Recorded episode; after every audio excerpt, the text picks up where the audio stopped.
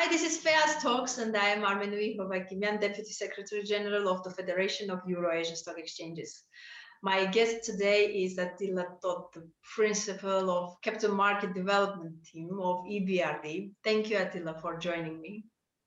Thank you. Thank you, Armenuhi, for inviting me. Today's topic is all about IPO and uh, potential issuers. Um, the topic came to, to our mind after the after the successful workshop series that uh, first together with uh, EBRD and personally with Attila we, we did uh, during past uh, several months. Uh, very short like history, um, we had an initiation from Attila to start the workshop uh, for potential issuers of FEAS members. And um, it was a great idea and it was like very, very much demanded uh, topic. It occurred among our members. And um, thank you, Attila, for, for the initiation. And uh, I think this talk, the FEAS talk, will spread some light for uh, for non-FEAS members to know what was it about and how it started. And my very first question uh, from the beginning, how the idea of creating this workshop uh, was born. Yeah, so for, for EBRD, it is a key priority to develop the local capital markets in our countries of operation from, from Central Europe to, to Central Asia and to, and to North African countries. And it's one of the most challenging part of, the, of this task is to develop the public equity market, um, where private sector companies raise money from the general public via, via equity issuance. And um, it is a very complex and, and very sensitive ecosystem, uh, where in many cases the biggest problem is on the issuer side. Um, because uh, going public and opening up the shareholding structure is, is is simply not in the DNA of the companies in, in Central and Eastern Europe and in Central Asia, like in, in, in Anglo-Saxon countries, for example. And companies are full of fears and misconceptions, mainly due to lack of information. That's why it is very important to share our knowledge with uh, as many potential issuers as, as possible. And our IPO workshop is, is very useful instrument in this respect. And I have to thank to FEAS to, uh, to its support that it supports our efforts and organize all these events uh, for its for the members.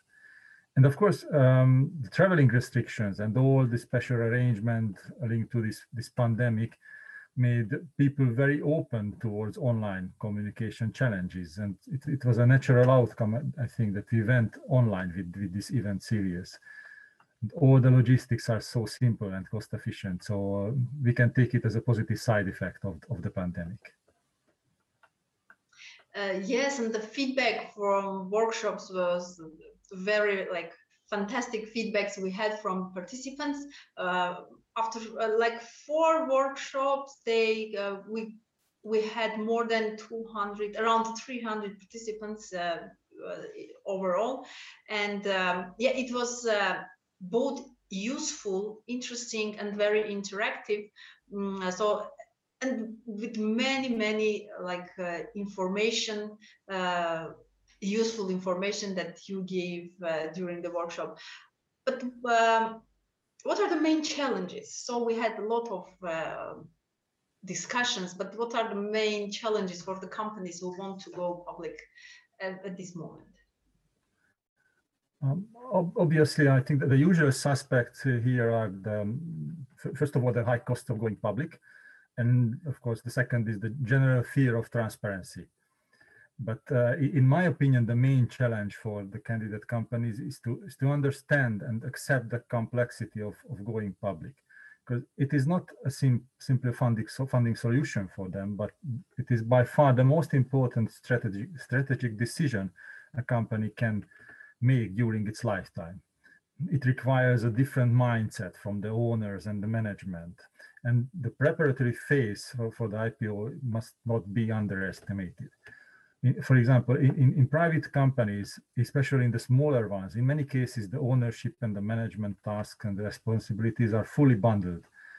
Contrary to that, the com public company needs to have a well-structured decision-making process with clear distinction between the ownership and the manage management responsibilities. Many companies are one-man shows in, in, in, among SMEs, where the founder entrepreneur is doing everything, but this is not acceptable in case of a public company. Investors expect uh, to have a team in the company that runs the company, uh, where everybody can be replaced. And it takes time to be prepared for all these requirements and, uh, and changes. And there are a couple of other issues, of course, that needs to be addressed before going public. And although some of them seem to be painful, but in reality, all these necessary steps are, are not for themselves or, or to me only to meet the investors' demand. These steps at the end lead to a more efficient company setup. And that can be utilized even if at the end the company uh, decides not to go public. So yeah, the process has its own uh, use uh, useful things, even if uh, not going to the to the public and not not have as a final stage. But um, what about small companies? Uh, if they want to go public, what will be your advice if they want uh, to go public but they are afraid, just afraid? yes, small small companies usually think that they are too small for the public market uh, but I have to say that there is a demand for smaller companies as well. The, uh, what matters is the story, what they have to offer. If you have a good investment story, you can find your investor, investors easily. Don't forget that large companies were also small at one time. One of my favorite examples is Intel Corporation uh, that went public a couple of decades ago with only an $8 million uh, transaction. So that was really a tiny transaction it, of course, um, it, it's fully understand, uh, understandable why there are so many fears, mainly because uh, opening up the shareholding structure and, and letting strangers in the company seems to be a very risky decision.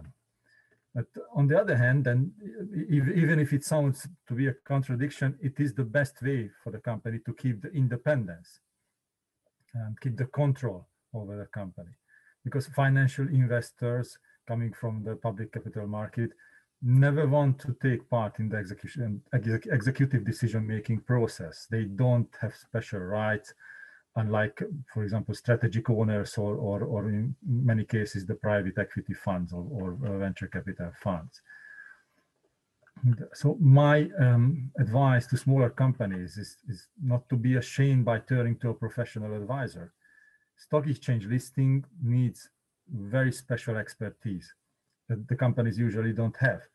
But they are not alone. The investment banks, brokerage houses uh, can be uh, um, approached locally or even the stock exchanges because they can help the companies and lead them through the process to find the best solution for the company.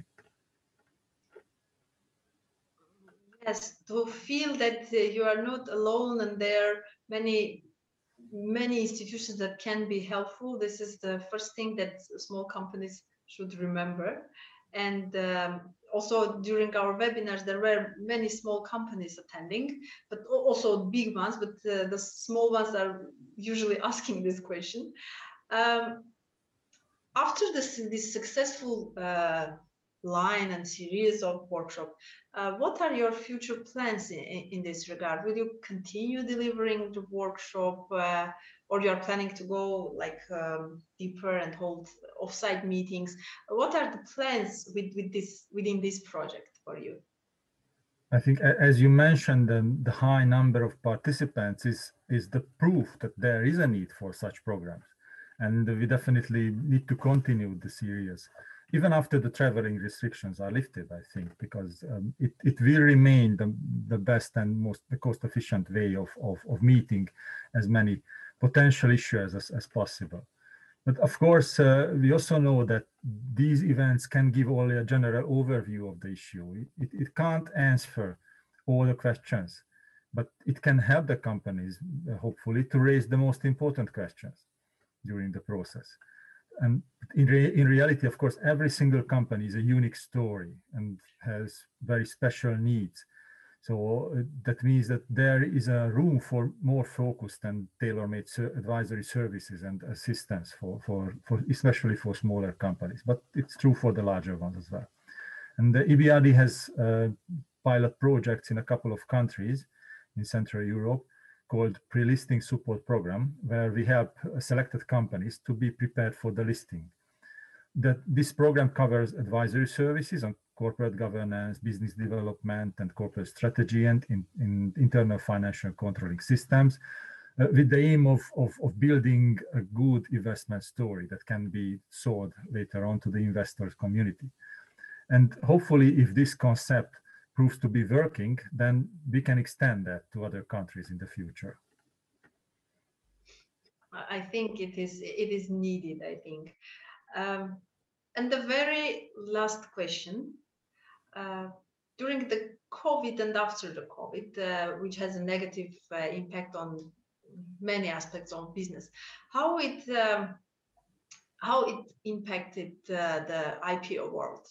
Uh, are there any statistics available uh, during the pandemic or after the pandemic for you? Because during the pandemic, in the beginning, everything was stopped and all IPOs were stopped, so everything was stopped. And uh, what uh, what what is the what are the next steps there? Uh, are there any like um, activities after it? Yeah, uh, if we take a look at the statistics, uh, we can see that uh, 2020 witnessed the highest global IPO activity in a decade, surprisingly, maybe. Uh, of course, the pandemic had uh, had its uh, footprint, and because uh, there was a slowdown in the first two quarters, the first half of the year, uh, but after uh, that, there was a strong boost in the IPO activity from from the third quarter, and the volume of listings more than doubled compared to the previous year, previous previous quarters, and and the trend is even further accelerated uh, this this year, early early 2021, where mm, the first quarter the IPO market was the best in the last two decades. So uh, it is a proof that there is money on the public capital market. Uh, it's ready, so the market is ready for new investment stories. But but, but there are some other, uh, I think, trends that needs to be mentioned as well here relatively new ones that uh, any any issuers must must um, take a look at. And most importantly, there is the rising importance of, of ESG consideration, uh, environment, social, and and the governance issues, and in, in public disclosure and finance, financing arrangements. So it's, it's no matter where you are in the world or, or, or, or what industry you are, what industry you operate in ESG has become one of the hottest topic for businesses today. The boards, their the customers, and for, for their employees as well. So, and any company that wants to go public needs, needs to focus on this issue in order to meet the investors' expectations. But, but all in all, I think the picture is very positive now. The IPO market is up and running, and investors are really hungry for new stories, even small, for smaller ones thank you for this positive uh, positive news. And yeah we also know and we also notice that the demand is very high. There, there is money and the money wants to go to the companies. And uh, there are companies who are opening up and who are not afraid of this process and thanks to the initiatives that you and EBRD and your team are doing this this is also very helpful. Uh, from FEAS side thanks a lot for initiating this process. And uh, we hope uh, we will have some several other workshops uh, with this topic because it is we are receiving some more uh, requests on this. Thank you for the talk attila and uh, stay safe. Thank you for the opportunity Thank Bye. You.